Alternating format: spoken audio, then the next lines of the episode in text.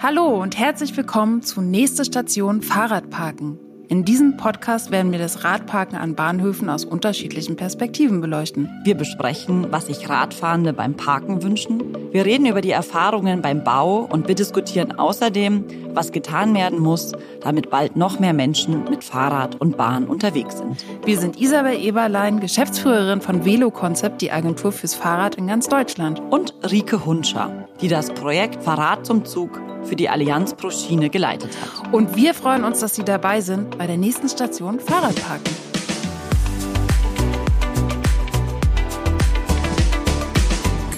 Hallo und herzlich willkommen zu unserer letzten Folge Nächste Station Fahrradparken. Es ist eigentlich kaum zu glauben, aber mit dieser Folge schließen wir unsere Interviewreihe zum Thema Fahrradparken am Bahnhof leider schon ab.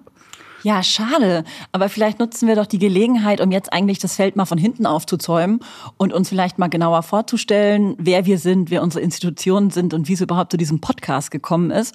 Und ich würde einfach mal sagen, Rike, fang du doch mal an. Was ist eigentlich die Allianz Proschine für alle, die sie nicht kennen? Das kann ja gar nicht sein. nee, also die Allianz Proschine ist ein gemeinnütziger Umweltverband.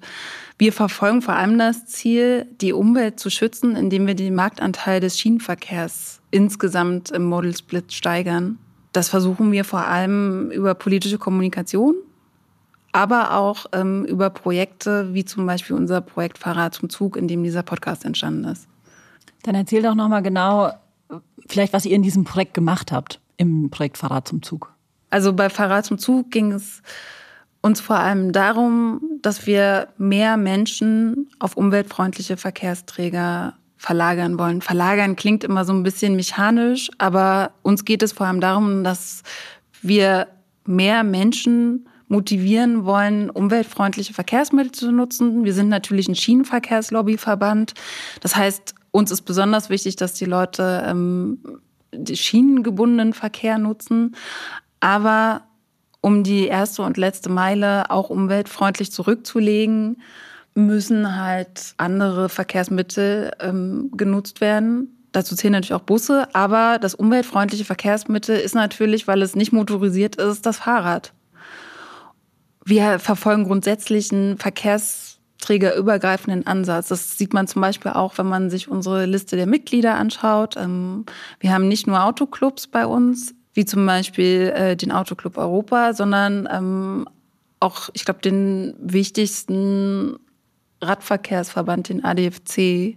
Genau. Und der ADFC ist äh, neben der DB-Station und Service auch unser äh, Projektpartner gewesen in dem gesamten Dialogprozess von 2018 bis 2020 und hat uns aktiv in unserem Dialog mit den Zielgruppen unterstützt. Vielleicht sage ich noch kurz, wer die Zielgruppen eigentlich waren.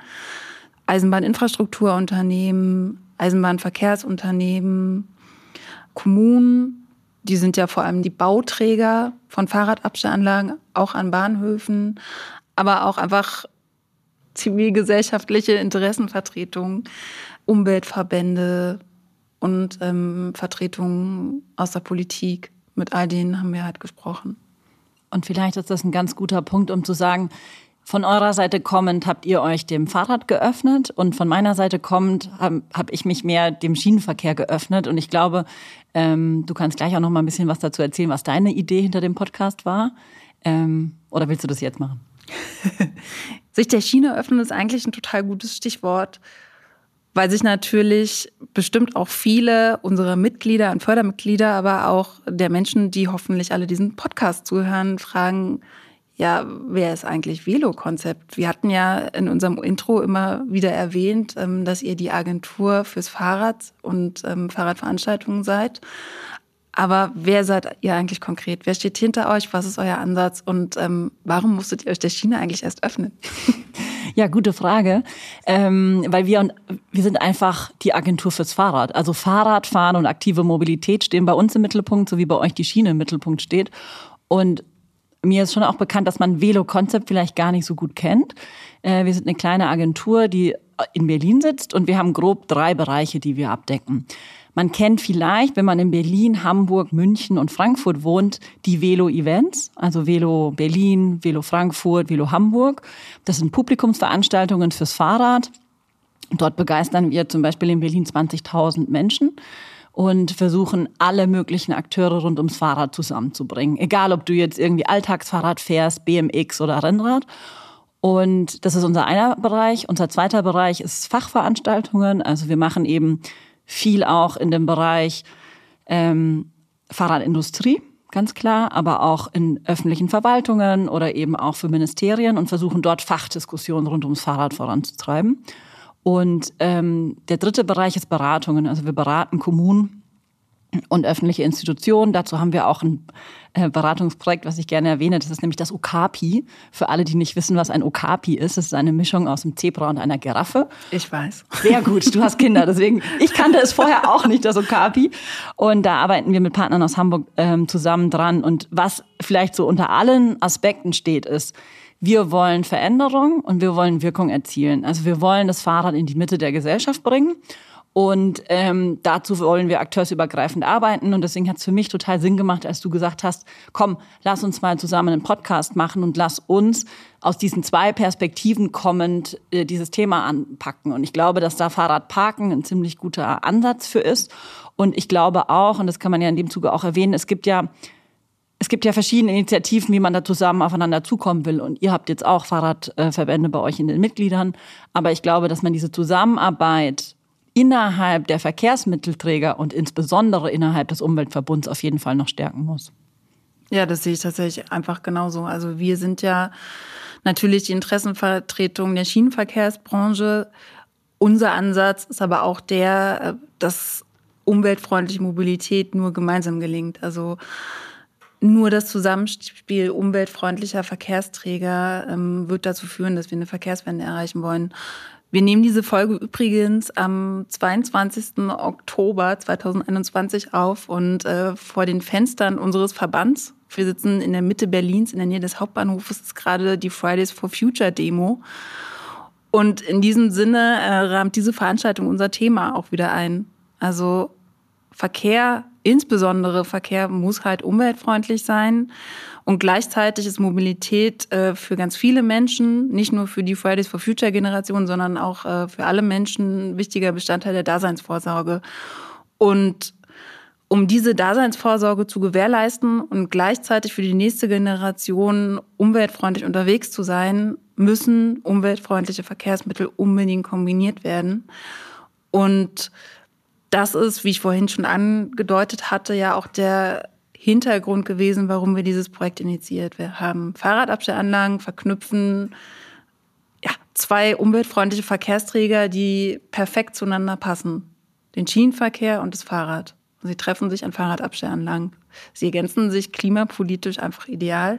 Da kann ich vielleicht einhaken und sagen, dass wir eben auch ähm, da vielleicht auch für eine neue für einen neuen Aufbruch stehen als zwei junge Frauen, die das eben auch vielleicht voranbringen. Und ähm, natürlich auch den Tribut zollen, die eben den Weg vorbereitet haben, also unseren vorausgehenden Generationen, ähm, die viel Arbeit geleistet haben. Aber ich glaube, dass gerade jetzt auch nochmal ein neuer Aufschwung kommt, genau durch Fridays for Future, aber eben auch durch eine neue Form der Debatte. Also, dass man nicht mehr innerhalb des Umweltverbundes sich die Flächen neidet, dass man eben das immer weiter nach unten dekliniert und dann am Ende sagt, na gut, am Ende müssen sich noch die Radfahrer mit den Fußgängern um den, um den, um den Raum streiten, sondern dass wir wirklich, ähm, dass wir das wirklich gemeinsam aufeinander zugehen und eben auch genau wissen, von wem wir Flächen, Gelder, Macht ähm, wegnehmen müssen. Und ähm, ich glaube, dass das ähm, ganz sinnbildlich ist.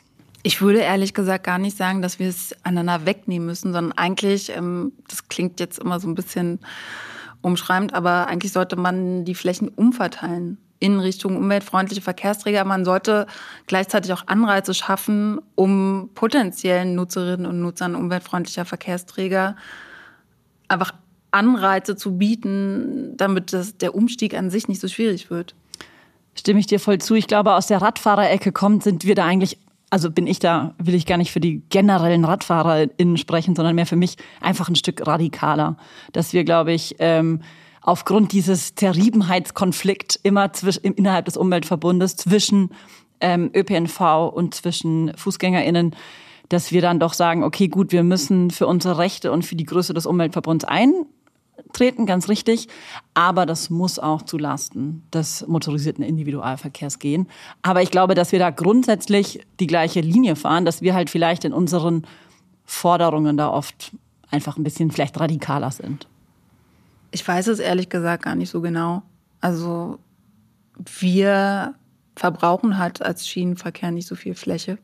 Uns ist aber gleichzeitig auch wichtig, ähm, dass der Weg zum Schienenverkehr einfach umweltfreundlich und sicher und ähm, ja, für Menschen gemacht wird und nicht für Autos. Absolut. Und ich meine, jetzt sind ja wieder die Koalitionsverhandlungen, die auch gerade stattfinden. Und in Berlin ähm, wurde jetzt zum Glück der Bauabschnitt der 100 gestoppt. Davon hätte man viele Radverkehrskilometer und wahrscheinlich auch ein paar Streckenkilometer hätte bauen können und hoffen, dass wir das auch in Zukunft tun.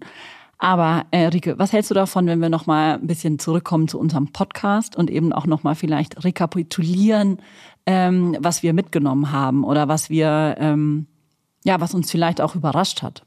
Also ich muss insgesamt sagen, dass der ganze Diskurs um das Thema Fahrradabstellanlagen ähm, für mich total interessant war. Ich hatte ja schon mehrfach erwähnt in den vergangenen Folgen, dass ich vor allem mit der Bahn unterwegs bin. Das liegt jetzt gar nicht daran, dass ich in einem Schienenverkehrslobbyverband arbeite, sondern das war eigentlich schon immer so. Und ich bin eigentlich eher zum Fahrradfahren gekommen durch dieses Projekt. Also wir haben 2018 den Dialog angefangen mit den Eisenbahnverkehrsunternehmen und dem Dialog mit den Nutzerinnen und Nutzern beziehungsweise den Interessenvertreterungen derjenigen. Und nachdem ich die ersten Erkenntnisse gewonnen habe, zum Beispiel ähm, die wichtigsten Fakten, äh, die Menschen dazu motivieren, ihr Fahrrad am Bahnhof abzustellen, habe ich auch selber mehr darauf geachtet, was wirklich wichtig ist. Und ich glaube, die erste spannende Erkenntnis in diesem Themenfeld ist, dass sich unglaublich viele Leute gar nicht so sehr eine Überdachung wünschen, sondern dass es vor allem mehr um felgenfreundliche Bügel geht. Also so, dass der ganze Komfortaspekt und äh, die Luftpumpe an der Abstellanlage noch wichtiger ist als Witterungsschutz. Ich finde, das war ein total spannender Aspekt. Komfort vor Sicherheit. Den hätte ich so wirklich überhaupt nicht erwartet. Ja, aber das zeigt halt wieder, wo wir noch stehen. Ne? Also ich meine, dass wir halt, äh, ich muss da immer auch an die Vox Pops denken, wo dann so eine Frau sagt, ich möchte auch mal ein Fahrrad mit dickeren Reifen abstellen. Und gerade wenn wir jetzt auf den Winter zugehen, fahren nun mal viele Leute auch ein Fahrrad mit einem dickeren Reifen, den ich in so in einen sogenannten Felgenkiller gar nicht mehr reinbekomme. Und ähm, ich meine, jetzt ist auch so ein Sturm. Ähm, das heißt, da ist natürlich schon angenehm, wenn einem das Fahrrad nicht davon geweht wird und wenn es vielleicht auch trocken stehen kann. Ähm, was ich vielleicht dazu einfach ergänze, ist, was mir nochmal auch über die Gespräche bewusst wurde, was ich ja sehr gut fand, dass wir unterschiedliche Perspektiven versucht haben mitzunehmen in dem Podcast. Und ähm, gerade auch der Podcast mit Martina hat mir auch nochmal in aller Deutlichkeit gezeigt, wie wir es einfach schaffen müssen, auch neue Menschen als Umweltverbund zu erreichen. Mir ist völlig klar, dass bis jetzt noch nicht jeder jeder äh, mit dem Zug fährt oder mit dem Fahrrad und dass das vielleicht auch nicht jeder kann, aber dass genau die Kombination des Ganzen ein interessantes Angebot sein kann. Und ich glaube, dass es noch ein, ähm, ein großes Potenzial gibt, was da draußen eigentlich schlummert und deren Bedürfnisse gilt es erstmal gilt es erstmal zu verstehen und die eben auch daran zu führen. Und ähm, ähm, die Hürden dafür auch abzubauen, was es eben bedeutet, irgendwie mir vielleicht auch mal ein Ticket zu kaufen und ein Ticket digital zu kaufen und überhaupt mal die Bahn zu nehmen und dann die Frage, die dann ganz natürlich kommt, ist, wie weit wohne ich vom Bahnhof weg und wie komme ich da eigentlich dann hin? Stimme ich dir auf jeden Fall hundertprozentig zu. Ich würde sogar noch ein bisschen weiter gehen und ähm, das Rad noch ein bisschen weiter zurückdrehen, weil ich glaube, im Prinzip ist es erstmal wichtig und das war auch ein wichtiger Aspekt in unseren Handlungsempfehlungen und unsere Erkenntnisse in diesem Dialogprozess des Projekts, dass man von, von, von, ja, von oben klingt so doof, aber ähm, von Seiten der Politik, gerade der Umwelt- und Verkehrspolitik, das Thema umweltfreundlich unterwegs zu sein mit äh, den Verkehrsmitteln des Umweltverbunds viel mehr pushen muss. Also äh, das Verkehrsministerium macht ja schon unglaublich viel äh, für den Radverkehr. Und äh, wir, ich kann jetzt natürlich nur für Berlin sprechen, aber in Berlin gibt es ja auch ganz viele neue Entwicklungen, wie zum Beispiel die Pop-up-Radwege, ähm, die für Radfahrerinnen und Radfahrer das Unterwegssein schon viel einfacher gemacht hat. Es gibt ja den nationalen Radverkehrsplan, über den ja auch unser Projekt hier Fahrrad zum Zug gefördert wurde das unterstützt ganz viele Projekte, die halt den ähm, Radverkehr insgesamt sicherer machen sollen, aus ganz unterschiedlichen Aspekten.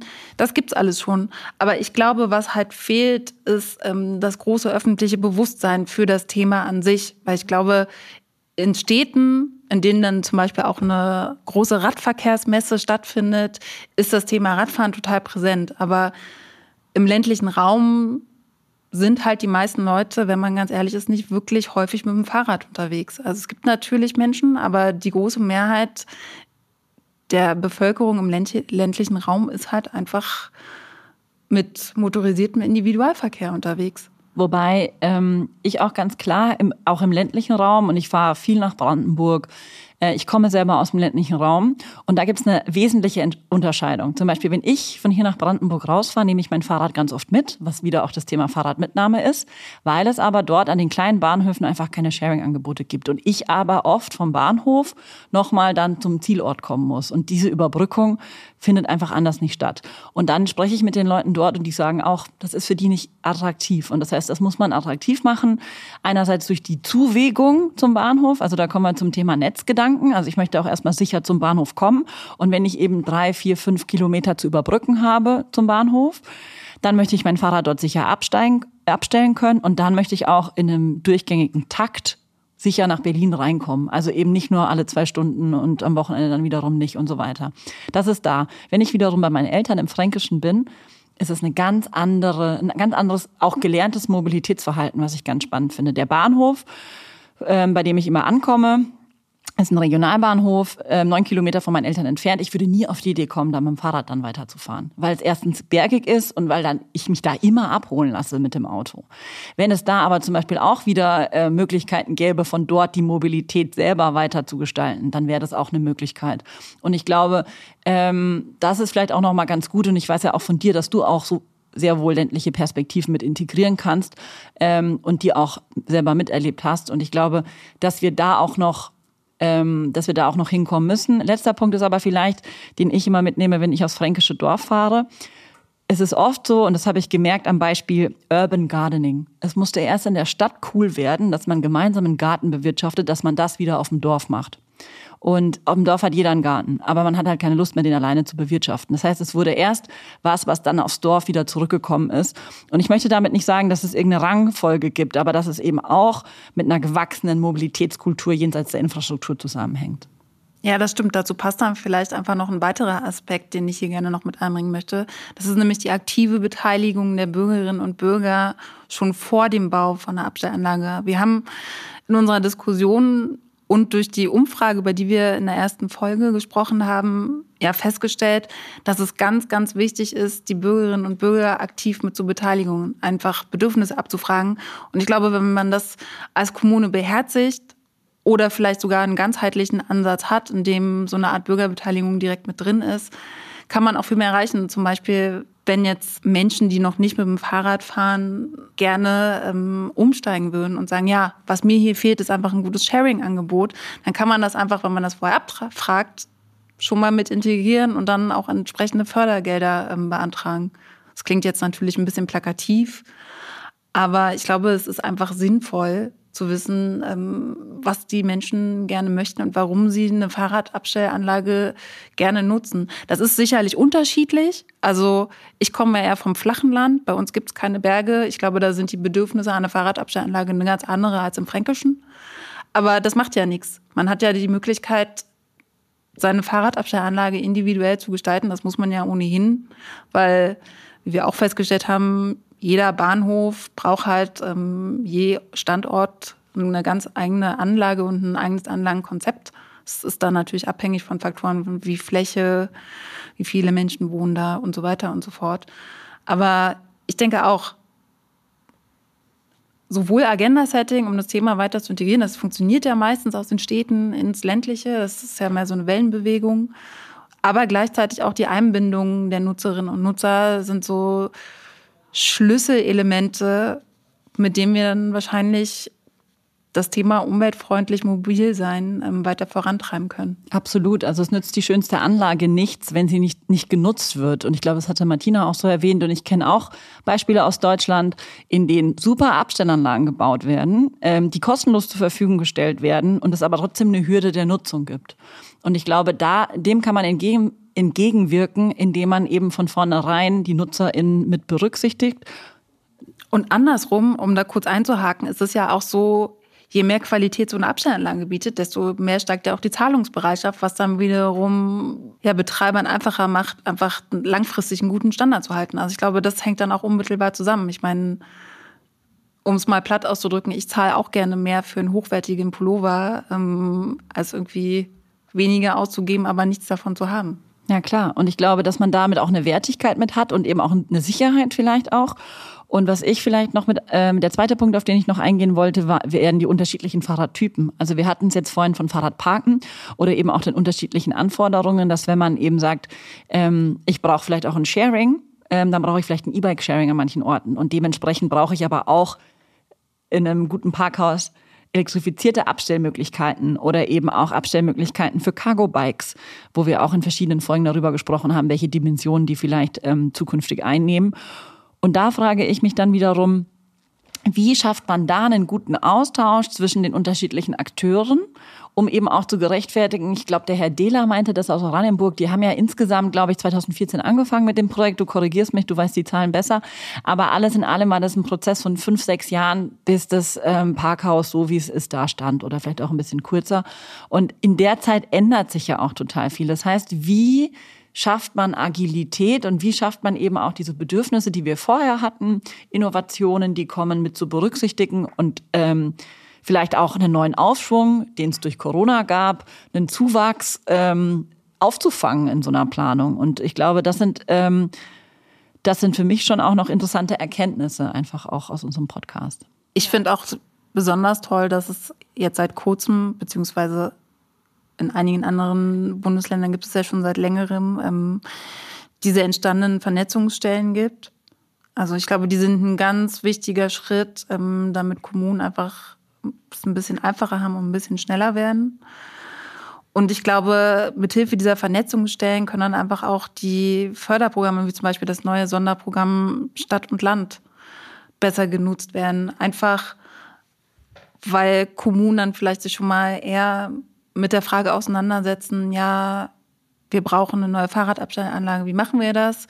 Und es dann nicht so läuft wie in Kommunen, die Nils Kramer beim letzten Mal schon geschildert hatte. Die hatten dann irgendwie schon seit mehreren Monaten einen Plan im Schrank und dann konnten sie sich auf das Förderprogramm bewerben.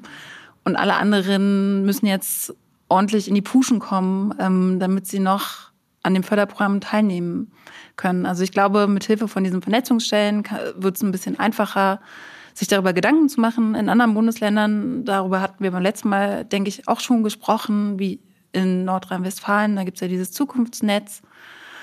Die sind da ja schon ganz weit und die denken tatsächlich auch das ganze Thema umweltfreundliche Mobilität ganzheitlich. Also die haben das über die ganze Kommune verteilt. Es gibt Schnittstellen, die dann zusätzlich nochmal beraten werden. Also ich glaube, ähm, Zusammenarbeit im großen Stil ist da einfach das Zaubermittel. Absolut. Also alle müssen an einem Strang ziehen, akteursübergreifend. Und ich glaube, was ich zu diesen Vernetzungsstellen noch ergänzen möchte, was eben auch ähm, was immer noch meine, meine, mein Wunsch und meine Hoffnung auch ist, ist, dass wir eine gewisse Standardisierung eben auch mitbekommen. Also jedes, jede Kommune hat gerne das Recht, wie Oranienburg in den Corporate Farben orange da sein, ähm, das Fahrradparkhaus hinzustellen. Aber ich brauche einen gewissen Wiedererkennungswert. Natürlich kann auch nicht immer das Fahrradparken links vom Bahnhof sein, ist mir völlig klar, ähm, dass es nicht an jedem Ort umsetzbar ist. Aber wir brauchen sinnvolle Standards, ähm, dass ich weiß, wie, wie Systeme funktionieren. Ich kann mich in einer gewissen Weise darauf verlassen, egal ob ich in Oranienburg bin, im Schwarzwald oder in NRW. Ähm, und ich weiß, dass diese Vernetzungsstellen vor allem ähm, auf Bundesländerebene etabliert sind und eben auch organisiert sind. Und ich glaube, das ist der erste Schritt, aber dass man eben auch, wie man im letzten Podcast eben auch durch die Bahn gesehen hat, dass das, glaube ich, auch wichtig ist, dass wir das auf eine nationale Ebene heben. Ja, absolut. Genau, so viel vielleicht irgendwie zu den Standards und eben der Wiedererkennbarkeit. Was ich eben auch noch interessant finde, ich glaube, da hatten wir auch schon mal kurz drüber gesprochen, sind eben diese Schlüssel, wie man eben auch errechnet, was man überhaupt an Bedarf vielleicht braucht. Und da frage ich mich immer, wie wir das wirklich, ähm, wie wir das wirklich gut planen für den Zuwachs, den wir eigentlich brauchen aufgrund von klimatischen äh, Bedürfnissen, von den Verlagerungen, die du auch angesprochen hast, wie wir, ähm, wie wir das wirklich schaffen, jetzt erstmal eine Planung überhaupt zur Verfügung zu stellen und ein Angebot zur Verfügung stellen, aber das dann eben auch gegebenenfalls zu erweitern. Und ich glaube, ähm, es kann auch nicht sein, und da finde ich dieses Beispiel immer super, es wird auch nicht erst immer eine Brücke gebaut, wenn genügend ähm, Leute durch den Fluss geschwommen sind, sondern wir müssen vielleicht auch mal anfangen, eine Infrastruktur hinzustellen und ähm, dann ähm, wird die Nutzung dafür auch kommen. Natürlich muss man vielleicht kein 10 Millionen Fahrradparkhaus hinbauen, aber man muss mit Abstellmöglichkeiten ähm, anfangen. Ja, das sehe ich eigentlich genauso. Ich glaube, das waren so die Dinge, die ich mitgenommen habe. Ich weiß nicht, hast du noch was, das du mitgenommen hast?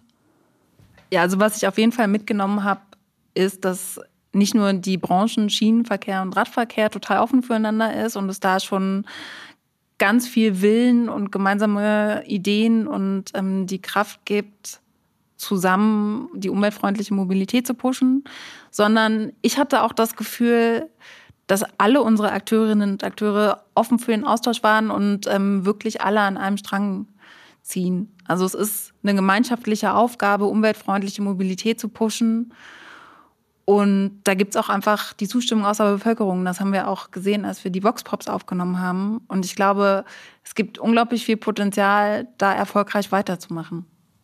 Word. Also ähm, stimme ich dir natürlich total zu. Und was ich vielleicht noch ergänzen will, ist, dass auch diese Öffentlichkeit, glaube ich, auch gut tut. Also dass das den Leuten aus der Verwaltung vielleicht auch gut tut, aus den Vernetzungsstellen, dass wir rauskommen aus unserem Fachdiskurs, also Expertinnen-Diskurs, sondern dass wir eben auch mit den Voxpops die Bevölkerung angesprochen haben. Ich meine, das Beste an dem Projekt ist wahrscheinlich auch, dass du Radfahrerin geworden bist. Auf aber, jeden Fall. ähm, aber ich glaube, dass wir eben genau versuchen, jede ist Mobilitätsexpertin, weil wir alle in unserem Alltag mobil sind. Und ich glaube, wir schaffen mit dem Podcast auch eine neue Ebene, um eben auch neue Gesprächsdiskurse zu ermöglichen. Auf jeden Fall. Ja, vielleicht ähm, seht ihr das auch so oder vielleicht habt ihr Feedback oder Anmerkungen, dann schickt sie gerne an Rike, nicht an mich. Genau, ich bin offen für alle Anmerkungen und Feedbacks äh, und freue mich auch auf einen weiteren Austausch. Unser Projekt Verrat zum Zug endet jetzt leider mit Veröffentlichung dieser Podcast-Folge. Es war mir eine sehr große Freude, dieses Projekt zu leiten. Und ähm, ich finde es total schön, dass wir beide angefangen haben, so eng zusammenzuarbeiten. Wie ich uns beide kenne, gehe ich mal davon aus, dass es auch in Zukunft so bleibt. Ich möchte aber an dieser Stelle noch die Chance nutzen und mich ähm, bei unseren Projektpartnern bedanken. Nicht nur dem Allgemeinen Deutschen Fahrradclub, der ADFC, sondern auch äh, bei der DB Station und Service. Auch bei unserem Schwesternprojekt Fahrradparken am Bahnhof von der äh, PTV, dem Fraunhofer Institut, der DB Station und Service und der Agentur Bahnstadt. Ich habe ich hab da jetzt keinen Partner vergessen. Mit denen haben wir auch im gesamten Prozess sehr eng zusammengearbeitet. Die sind auch diejenigen, die die Studie Fahrradparken an Bahnhöfen im letzten Jahr rausgegeben haben.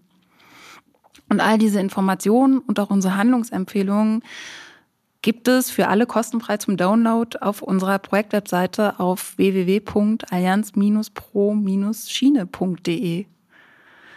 Alle verfügbaren Infos zum Podcast und meine E-Mail-Adresse findet ihr in den Show Notes. Und zu allerletzt möchte ich natürlich noch dem Bundesministerium für Verkehr und digitale Infrastruktur für die Förderung dieses Projekts danken und äh, für das Bundesamt für Güterverkehr äh, für die unglaublich tolle Zusammenarbeit und Beratung. Ich glaube, allein diese positive Zusammenarbeit ähm, zeigt nochmal ganz deutlich, dass das Thema öffentliche Verkehrsmittel und Verknüpfung des Umweltverbunds einfach super große Konjunktur hat und ähm, ich freue mich, gemeinsam mit dir und den anderen in Zukunft das Thema weiter zu gestalten. Absolut. Also ich danke dir, dass du das Thema angestoßen hast. Aus deinem Projekt ist jetzt ein Kleinkind geworden. Also es muss noch weiter wachsen. Und ich hoffe auch, dass du dem Thema treu bleibst und es weiter vorantreibst. Ich habe mich wahnsinnig gefreut, dass du mich gefragt hast, ob wir das zusammen machen wollen. Es war eine coole Erfahrung und ich bin gespannt auf die nächsten Streiche, die wir gemeinsam aushacken. Ich auch. Das heißt für Sie hoffentlich, dass Sie auch weiterhin die Augen und besonders Ohren offen halten ähm, für einen zukünftigen Podcast. Dieser Podcast ist mit dem Ende dieser Folge leider zu Ende. Wir danken Ihnen ganz herzlich fürs Zuhören und wünschen Ihnen alles Gute. Danke. Und freie Fahrt. Danke. Und Feedback geht natürlich auch an mich.